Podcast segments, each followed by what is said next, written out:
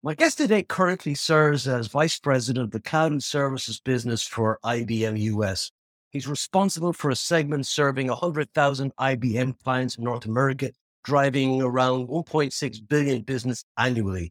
In his current capacity, he's also managing new client acquisition, Red Hat strategy, and other key growth initiatives for enterprise go-to-market teams.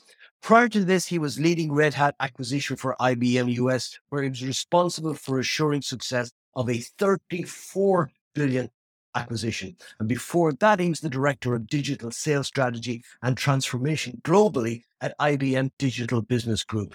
He led the strategy and transformation initiatives for a global digital sales force with over 4,000 employees, supporting the entire portfolio of IBM product, products, offerings, and solutions. Zafar Karaja, you're very welcome to the podcast.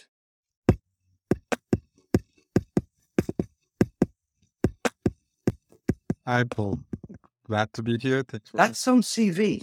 That's some set of accomplishments. You must be very proud of it.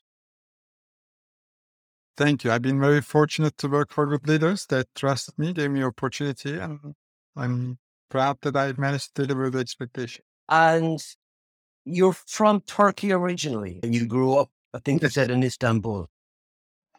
Yes, the name is Turkish, the accent is Turkish. That's where I was born, and I grew up in Istanbul. And I moved to US five years well, ago. it's amazing. It's only five years ago because you, you- I mm. would listening to you. I know you have a, it's a say a non-American accent when you speak, but I would struggle to know where to put it.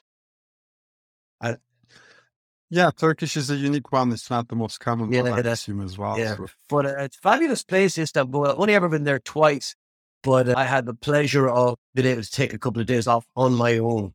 I'm able to walk around and just soak up the atmosphere and sense of, in some respects, crazy place in that it just there's so much going on and so much life there.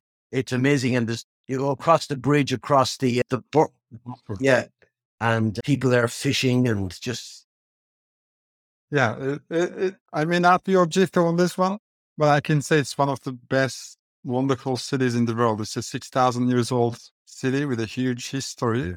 As you said, it's connecting East and West, so you can see the cultures of the both, and you can see the life, the livelihood of 15 million people living 724 alive. It's that kind of a city. So I would say after that one, New York was the only second place I could have lived. That's why it worked out well to transition. what do you miss about it? Of course, the food is never the same. We are proud of Turkish food always. Friends, family, still back at home a good chunk. But New York is home now. Got used to it. Happy. I'm trying to watch American football now a bit more than the real football where people actually play with the feet, as you would expect. Yes.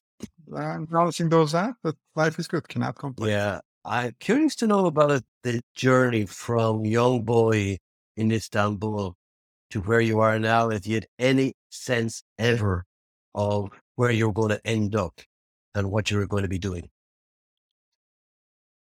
Yeah. So I'm an engineer by training. That's what I wanted to become always. And I became an engineer electronics.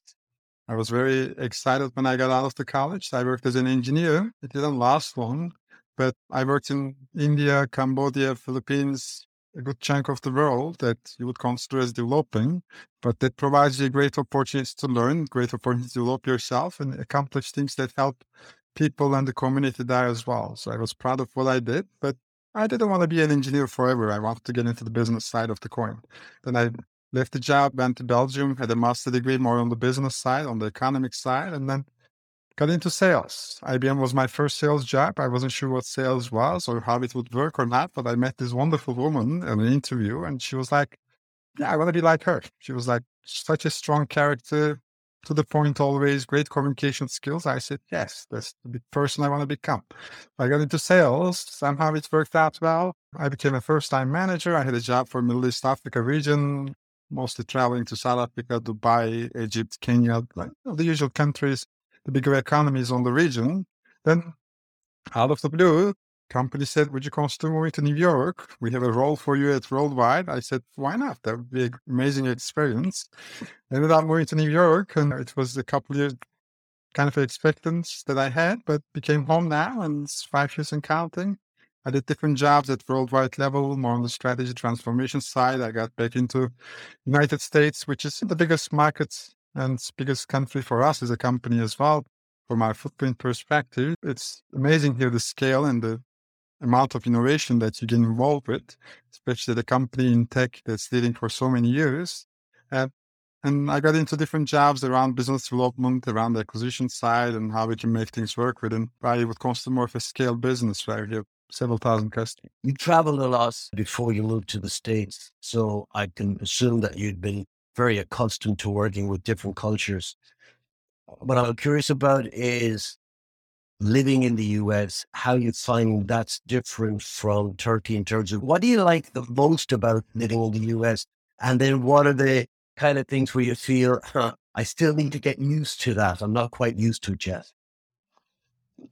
Yeah, it is. We can talk a lot of things about where sales is growing, where technology is growing, a lot of things. But at the end of the day, people buy from people and you deal with people and people are unique in any culture anyway. And then you have all these buckets that we like to generalize sometimes, which for a good reason. It makes uh, easier for us to understand. And definitely to your point, it's much different to make business in Philippines than Turkey, than in South Africa, than in Europe or in America right now, in the United States. And I think one of the most critical skills anyone can have personally to succeed as an individual or as a manager or wherever you move is adaptability. That's the skill that you would hear from Darwin quote, which you know, they're not actually Darwin quote, but the most intelligent, the species that has the highest chance to succeed is nor the most intelligent, neither the strongest. It is the one that can adapt the best. I butchered the quote, but something in that context. And I truly believe that we need to, there are certain basics that are consistent, which is you want to understand what the other person feels and believes and thinks and needs. And you're trying to satisfy those, but it is being done on very different levels, right? The level of directness is very different. The amount of the power distance is very different across these cultures. And you somehow have to adapt. One thing that I would say growing up in Turkey in a city as Istanbul gives you that flexibility to adjust. It was a transferable skill, but in general, it's still a tough experience to adjust, I would say. You asked, what is the one thing that has been the best and what is more the hardest one? I would say the best side of moving to US, New York is one of the most diverse cities on this earth, I think. You can meet a lot of people with different backgrounds, different personal stories, as well as strong acumen in whatever the field they are in. And it's great to get inspiration. The scale is much bigger here. The amount of talent that's coming from around the world is much bigger here. I would say that's the one that I would pick as the best aspect cool. of moving to US and doing business in US. You see a bigger pool of talents driving bigger impact on you know, the economy and the market. Then the hardest part to adjust, or the part that I still struggle to adjust, I would say, is um, the way of doing business is different. And I don't think it's a generic statement about all of the US either. Within US, you have different pockets and different buckets of people acting in certain ways, but there are cultural nuances in terms of what you would get into and what you would not get into. And as a Mediterranean, we have a different way of building relationships, approaching with people. And in US, the focus is more on the outcomes starting earlier. It is less of that relationship aspect, if that makes sense. You would get into the business more quicker. There will always be, of course, the kindness and checking how people are doing and the certain basics. But for Mediterranean culture, with the Italian, I may start just hugging each other at first, and we may be talking 15, 30 minutes about things that have nothing to do with work, and then maybe get into the discussion about the work. Here, that goes a bit the other way around, which I think makes sense. It's very fast paced yeah. It's interesting because for me, as a European, and again, like the US and Europe, you are many different subcultures. It's not one homogenous mass. But I think, and certainly with Mediterranean countries, that relationship first. But that's all about building trust. I think the difference in the States is we have lawyers for that. if we have lawyers, we don't need trust because they'll take care of anybody who steps out of line.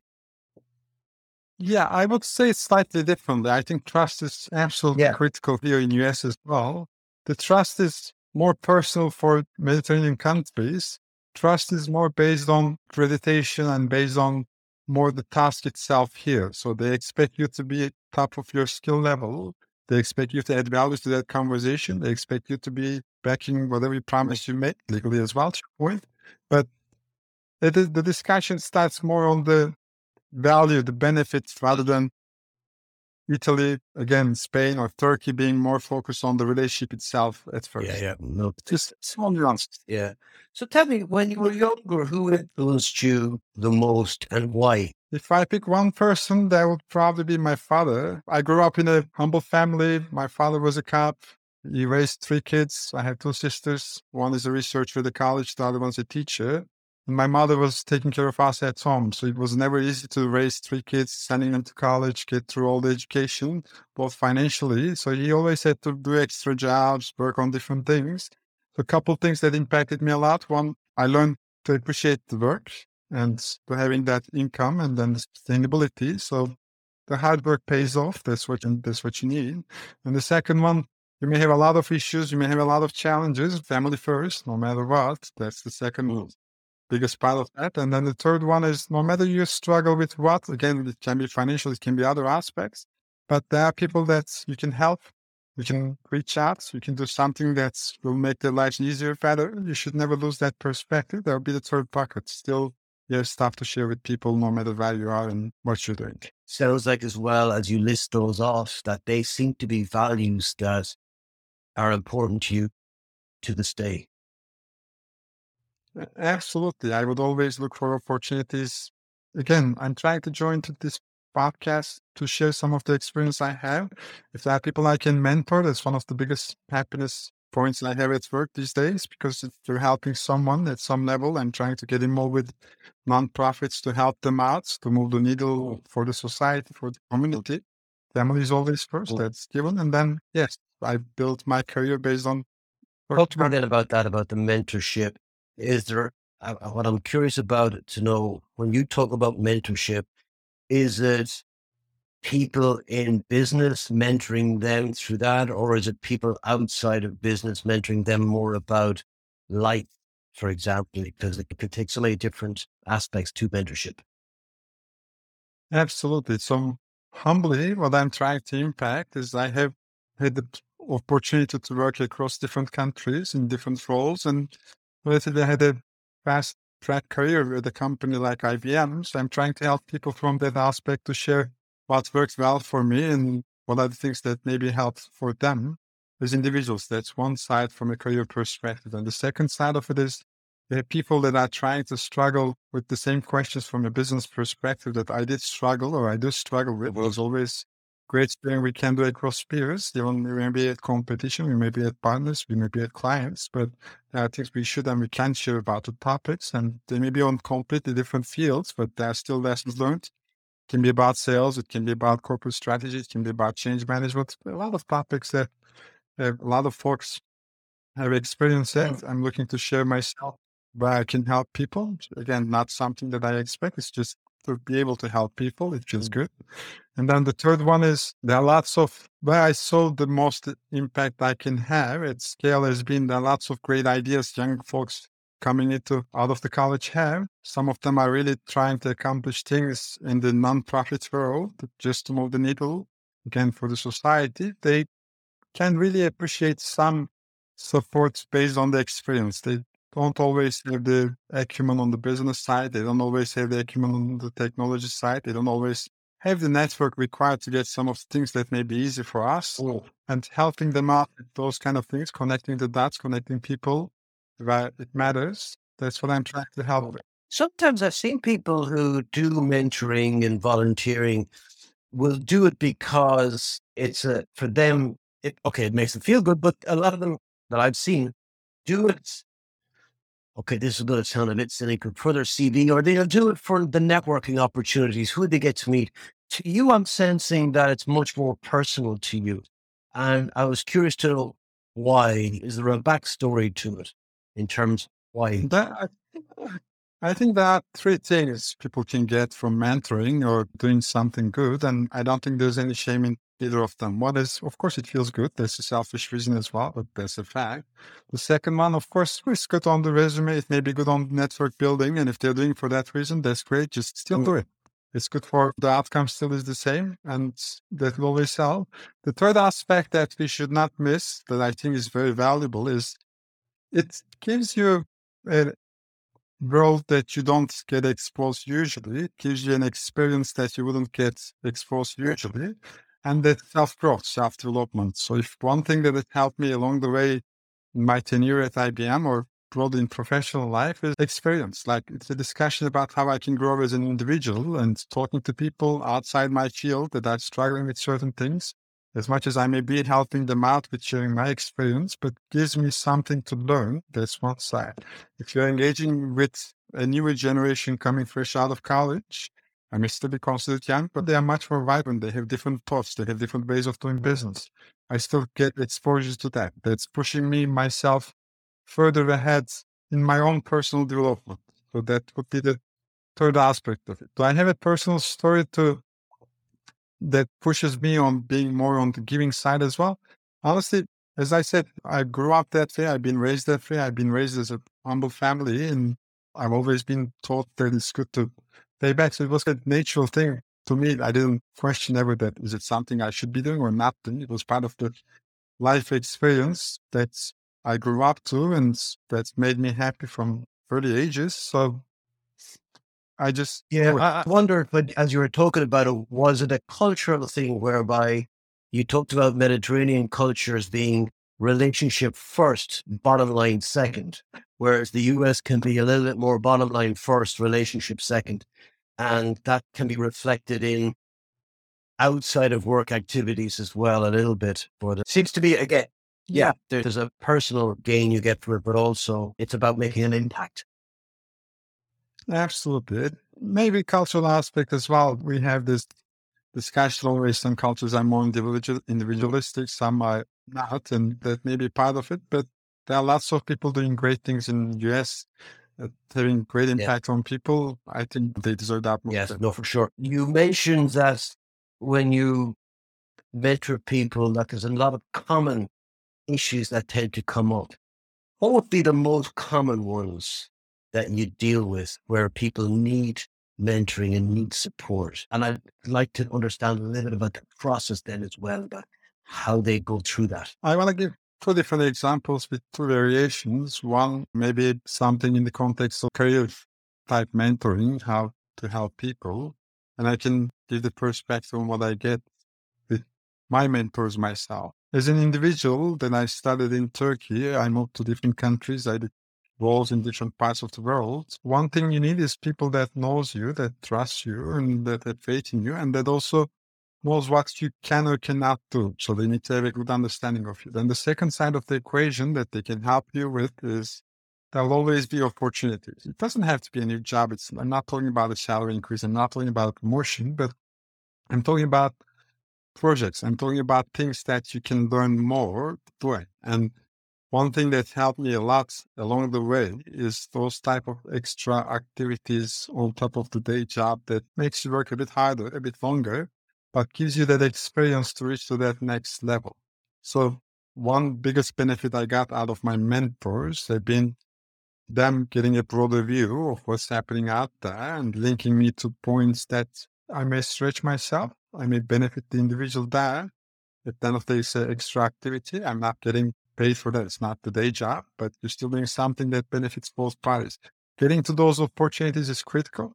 So I'm trying to help folks, especially within the company that I worked for, where I have those kind of relationships with the same way. I'm trying to direct them where they can find those kind of opportunities that they can do more, not for anything other than simple self development, personal growth, and that also gives them network, that also gives them further opportunity to career advancement. That's one side.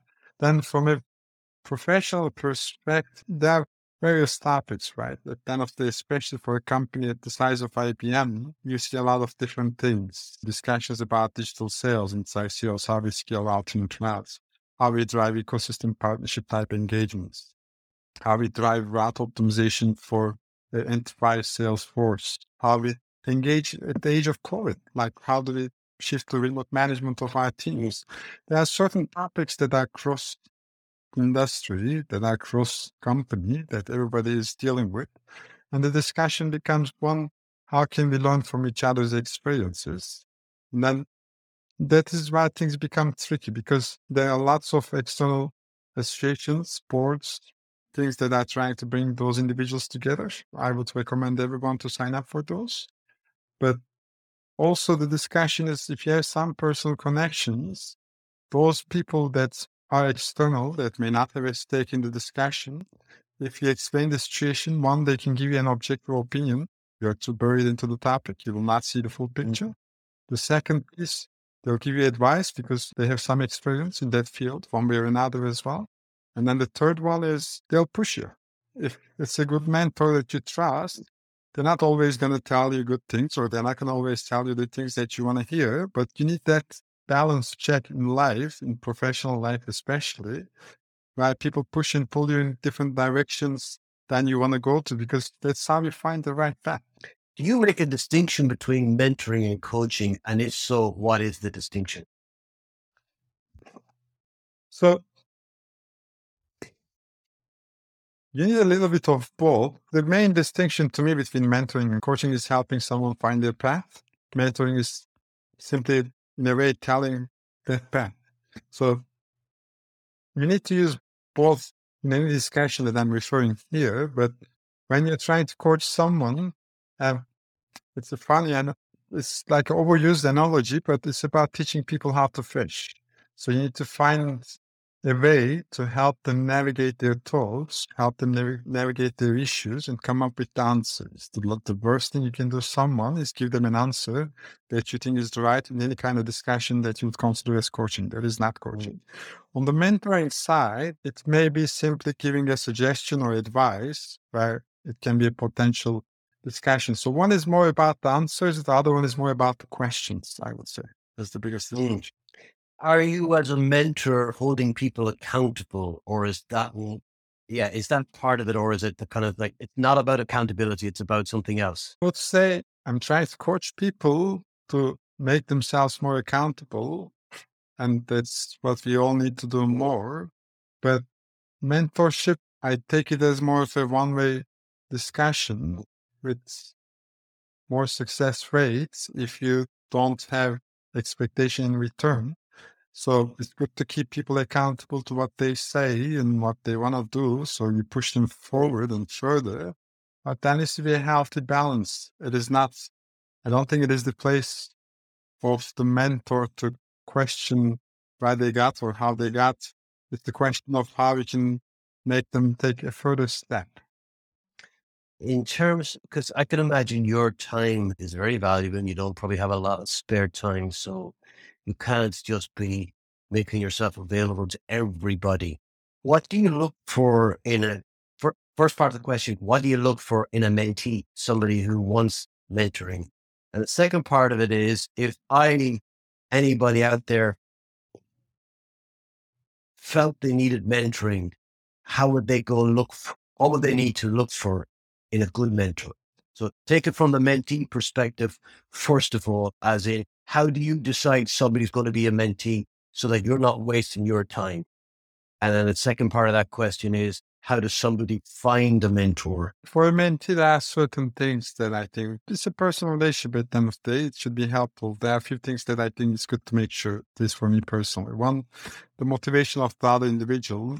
I think, yeah, the more self-driven that person is, the more ambitious that person is to get somewhere positive, somewhere better, the likelier that you can help them. So that is one piece. The second one, again, this is more of a personal relationship. So you need to have a frequency that works for both parties. You need to have a good understanding of how each other communicates and that works for both parties. It's not something, sure, it's something to build over time as well, but you need to understand how that person communicates, how you communicate, and do they match, do they align to their expectations versus your mm. skill set, and how you can move that needle. You need to look at that.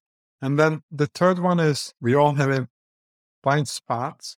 Uh, we like people that are like us always if your manager is hiring, I don't need to get into stats or anything here, but we have a tendency to go for folks that are similar to our background, similar to our profiles. So I'm trying to push on that just to push myself out of the comfort zone to see how I can have that benefit out of mentorship personally as well. So the more diverse the individual background is, the more diverse the background of the, the personality of the individual is. And I try to prioritize those answers mm. because I think it helps in the long run to me. And also it helps to help individuals that may not directly always have access to these kind of things. That's one side. Then, sorry, what was that? The question was somebody's looking for a mentor. What makes a good mentor? Yes. I think the first and most important aspect is define why are you looking for a mentor? What is the objective? Are you looking for somebody to sponsor your career with you to help you navigate career type conversations? Are you looking for a mentor just to help with a specific subject, specific topic? Are you looking for a mentor that's going to help you with broader things just besides the professional career? You need to be crisp on what you expect from that relationship. Then the second piece is you need to be really clear with that individual, this is what I'm trying to get out of this. Here are the three things that I can look for.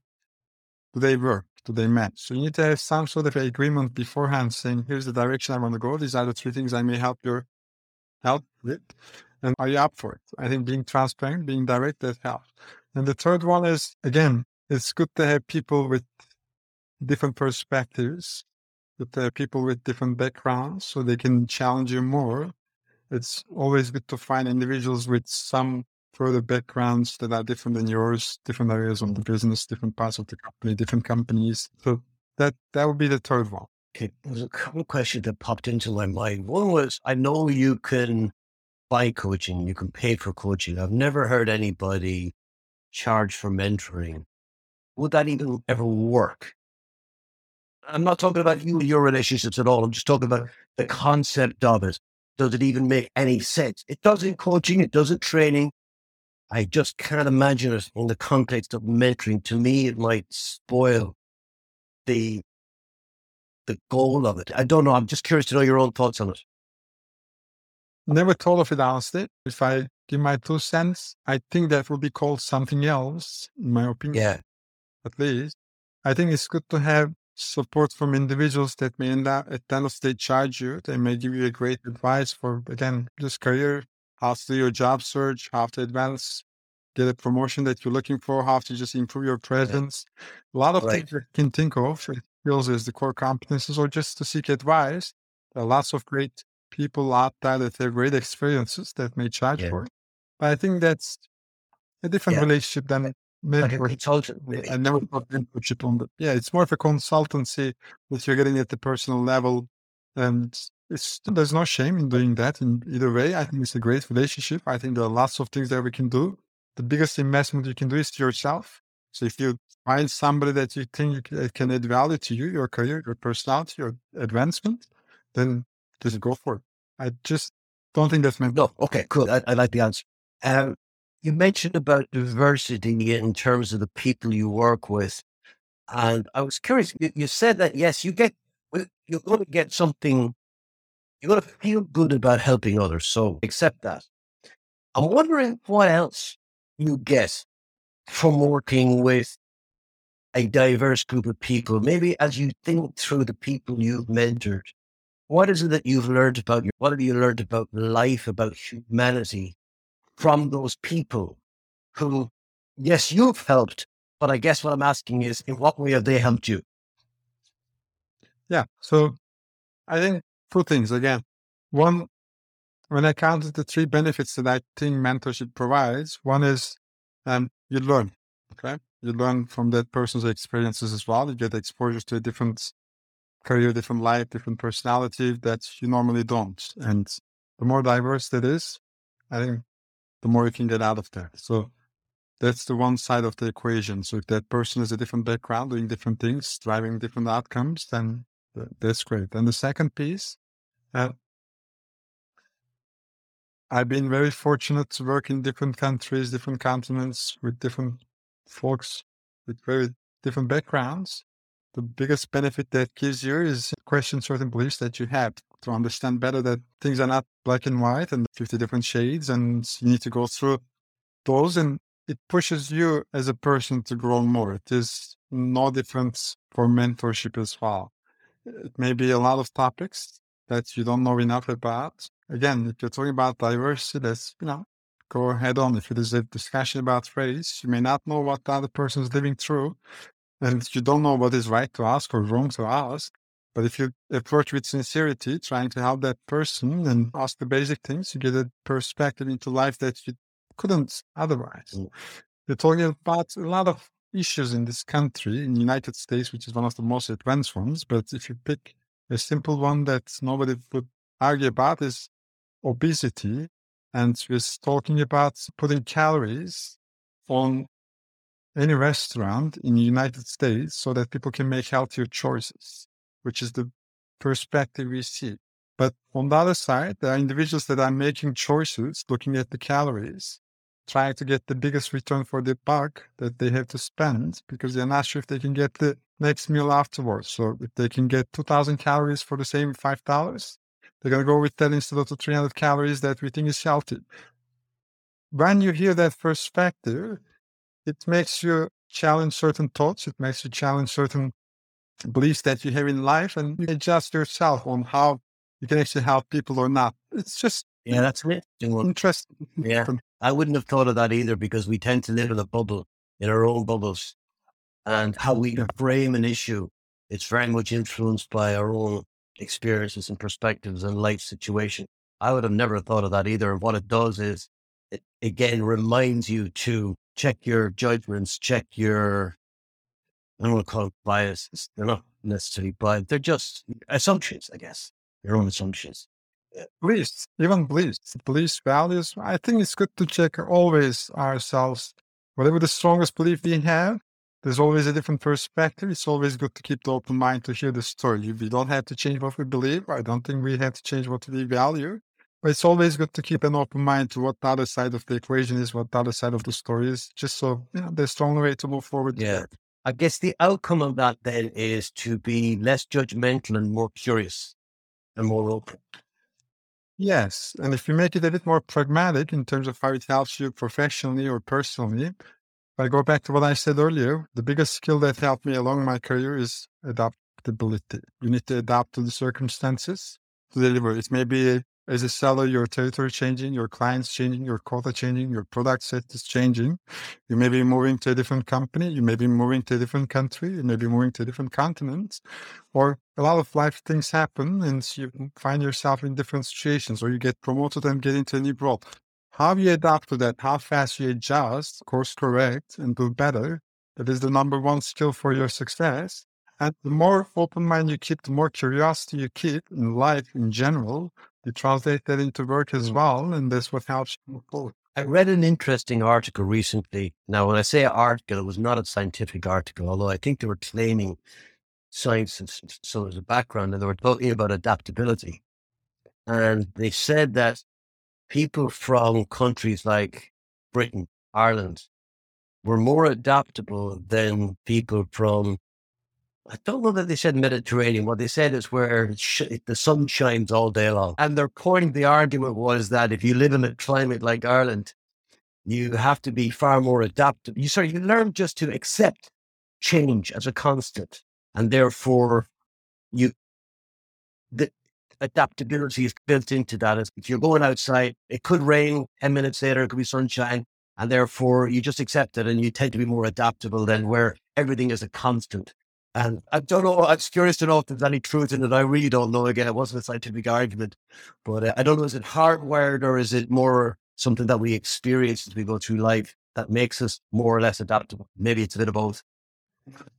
Makes perfect sense. It's life experiences drive us. And if weather is one of them, it changes our mood drastically. If the weather keeps changing during the day five times versus always sunny outside, and when it will rain, and you don't live that four seasons as much, then it's maybe one of them. Yeah. It also leads to a fact where we've got more pubs per head of population than anywhere else. That could be a factor. I wanted to ask you what you like to do with your time off, because you're a busy person, so you must have to then make time for downtime and I guess how do you feel, how do you spend that? One thing that I usually like to do is biking. That's one of my biggest exercises that helps me focus, clear my mind, relax. I'm not able to do it these days. I fell off it Yeah. recently. Bike didn't like me as much. A few more weeks and I'll be Yeah. back on. Mountain biking I or guess flat it's, flat. It, you racing? know, mostly, yeah, racing city bike kind of approach, especially along the water. If you bike 15 miles, 25 kilometers, I'm trying to go between different metric system and but that helps a lot and that's one of the good ones. Then the second one as i mentioned i got into sailing these days. It shows how to learn to respect the power of wind that i in life that we cannot control that we need to leverage but we need to go to their way to be able to leverage. This i think great philosophy we can replicate in life as well. That's what sailing is and more importantly again it's great I, I grew up in Istanbul. It's a city with water all around it. I love water. That's one of the biggest calming things that I have in life. That just makes me happy. And being on a sailboat, that's one of the best ways to enjoy the water. And it's a great team sport as well. And can you do that in New York? I know New York is on water, but I wouldn't have thought it was a great place for boating. I don't know. Yeah, it's not the best place. There are certain sailing clubs on Hudson River, and that's what I'm doing. But the thing is here more the season and the weather and how it helps or don't help. I wouldn't say it is the best place on earth, but you know, we get the max out of what we can given the circumstances we Yeah. live. And you're into biking, and, and uh, have you tried e-bikes yet? Yes, I try. I think it's great in terms of how we reach from one place to another. I prefer the hybrid ones because I still feel the need to turn the pedal myself as well. Uh, that, sorry, the hybrid. in- Sorry, I, there's a difference in between the US and here. The you have by law it has to be a pedal bike, so it has to be a, a hybrid is an e-bike. Where in the states you could just have a throttle only electric bike. Yeah, Yeah. no, here you have to, and Right. there's different categories. You can go 20 miles, and then there's a 28 mile an hour bike as well. But uh, It helps a lot with transportation without sweating. Yeah. I'll take it when we need it, but it's more of opportunistic discussion. I think it helps to burn more calories. It helps to have more Yeah. endorphin out of it. So I enjoy biking for the sake of biking. E-bikes won't be able to replace. Cool, cool. I want to talk to you a little bit about leadership now, in terms of you came from an engineering background and then moved through different roles, and you're now in a senior position in IBM. And I wanted to get a sense of where the, the personal, what you struggled most with in terms of leadership. And then also on the other side, what is it about leadership that gives you the greatest sense of accomplishment and achievement? Yeah. So I became a first time manager when I was, I think I just turned 21, 23, 24. I was 24 years old. It was like one week after my birthday. It was the birthday present, I would say, for my senior at that time. I became a manager. The transition, especially for a salesperson, is a bit tricky because in sales, we always appreciate that person coming into the room, giving that perfect pitch with the most unique way possible and sign the deal and leave, right? That's the approach. When you became a manager, when you become a sales manager, the discussion is no longer about having a perfect pitch. The discussion is about how you can help team have a mm. predictable, replicable way of selling, way of approaching things. Would you have a process that as long as they stick to, that's going to give you an 80% success rate, 70% success rate. It's never going to be 100%. You're not going to aim for the stars. You're going to aim for making people better with a more consistent process based perspective. That's the management side of it. We'll come to the leadership aspect, but changing perspective is the important one. I think being an engineer, approaching things that way helped me along that thinking, saying there's a mechanism, sales is a process. As long as you do the right thing, four out of five times, you'll get the right results. You'll miss that big deal. You'll miss certain things. You may not accomplish everything, but if you keep doing the right things that matters the most to your customer, that matters the most for the business, then you'll get the right outcome. You need to have the belief and the process and run that. Then the second side of the equation is, again, sales is a profession where you put individuals that would like to be under that spotlight. And when you become a manager, the discussion is how you put the spotlight on the talent you have in the team, not on yourself anymore. Not only you need to share the spotlight, you need to put the spotlight on them and you should be comfortable with staying on the background. And that's something you need to have one personal piece with, and then the second one double down on because uh, that will bring me to the third piece. What makes me the most happy or satisfied as a leadership job? If I have an individual that's highly talented, that gets a bigger role, better role, achieves something personal, then I take that as the biggest accomplishment. Because when I look at the last, I've been at IBM 10 years, eight years, I had people management along the way. But what I took back out of those eight years is people. So you can have all the best jobs, all the best deals, all the best sales, and they're great and you enjoy them. But when I look back, what I remember the most is the time you spend with people, the shared experiences, and how you collectively grow to something better, bigger, mm. broader. And you're helping the individuals get that spotlight, get that exposure, get into the next level. That is, you need to be happy with that as a leader. I think that's the most important part of the job. Um, you said you were joking earlier. Well, Actually, no, you weren't. You were. You mentioned obviously you moved to the states five years ago for this role, and I'm conscious that in the last eighteen months, people have been working from home. I presume you've been through that as well. And therefore, I think we've learned and adapted that, or we've accepted more that people can make a valuable contribution working remotely. And I'm curious as you think about your experience of moving five years ago, what you got out of the physical move, as in why that was important to move versus today where maybe people aren't moving as much. It's just not it's not accepted at the moment, but it's, it, I think it's accepted that you don't need to. And I'm wondering what next year, the year after will look like. Will people move like you did for the job or do they even need anymore? Yeah, I think there are two sides of this story. One, the personal one I would have, which I will come to. And then the second one is at a high level. The high level, I think, you know, if one thing this last 18 months taught us is, you know, everybody have a life that they need to prioritize. They have a family. They have different priorities. They may have kids at home that they're trying to take care. Given schools like those, everything is closed. And if you want to get the best out of those in your team, as the employees, you need to give them the most space you can. Keep them accountable on the outcomes, make them work on the things that are important, but let them manage their time, let them manage some of the priorities that they have, let them manage the execution definitely, and they'll do a much better job. This 18 months prove that remote working is perfectly fine and it's great. There are lots of tools we can leverage to collaborate. Let's say Mural, Box, Trello, like you know, that million of tools out there to collaborate or project manage things. They work perfectly fine remotely. We are so used to now using Zoom or WebEx or any kind of video conferencing. Uh, that all being said, if I'm talking personally here, um, I can, you know, still say I hate working from home. Honestly, I'm used to having that office environment where people are together.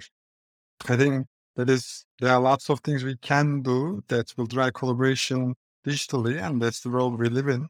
But I still believe there's a you know shared value that people get from being in the same sharing a bread, sharing a meal together, working together on something, getting that stress together, sharing a coffee between breaks, having lunch, just water cooler discussions, if you want to call it that way. But I think that has tremendous value. I don't think we can replicate that. Moving to US had two sides. One, professionally, I was engaged in an office environment, at least at first, three and a half years, where I was able to build those relationships professionally that leveraging all the capability. But we've always been a large company in US where teams have been distributed. So we were already working remotely to an extent. So we were on a hybrid model, if that makes sense. Then the second side is, of course, the personal growth, the culture, the exposure you get. And working for IBM is a great experience. I would say living in New York is also a great experience on its own for different. So my suggestion, anyone considering moving on, one, they need to look after what their priority first in life. They have family, they have different things that they need to take care of. That's the utmost importance. Everything else can be managed. But assuming that they can check that box, they can do the job remotely. They can still succeed very well, no doubt. That's the second side. But the third side of it is there's tremendous value for them to be present somewhere different, are unique, some are new for both professionally as well as personally. And they should embrace that experience. I think they will not regret it if they can. On, on a less serious note, have you, eh, can you ever get used to American coffee? Yeah. At home, I only make Turkish coffee still. I have a machine. I get I buy Turkish coffee. I bought the machine online.